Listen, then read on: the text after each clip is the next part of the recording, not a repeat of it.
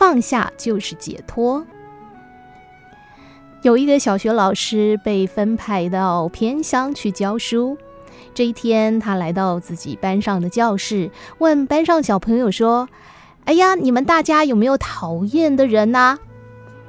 小朋友们想了想，有的未作声，有的则是猛力点点头。接着，老师就发给每个人一个袋子，对大家说：“我们来玩一个游戏。现在大家想想看。”过去这一周，曾经有哪些人得罪过你？他到底做了什么样可恶的事情？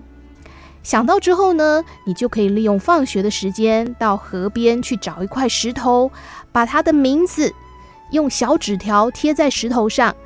如果他实在很过分，你就找一块大一点的石头；如果他所犯的错是小错，你就找小一点的石头。每天把你的战利品用袋子装起来，隔天带到学校来给老师看哦。孩子们听了都觉得非常新鲜有趣。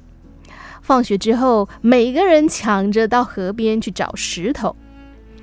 第二天一早，大家把装着从河边捡来的鹅卵石袋子带到学校来，兴高采烈地讨论着。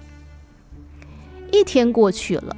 两天过去了，三天过去了，有的人的袋子越装越多，几乎成了负担。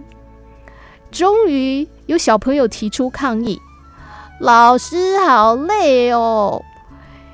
老师笑了笑，没有说话。接着又有人喊：“对呀，每天背这些石头来上课，好累哦！”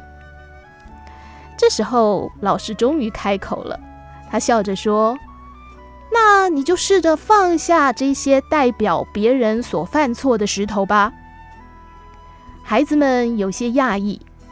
老师接着又说：“学习宽恕别人的过错，不要把它当宝一样的记住，放在心上，扛在肩上，时间久了，谁也受不了的。”这个星期，班上的同学学到了人生当中非常宝贵的一课。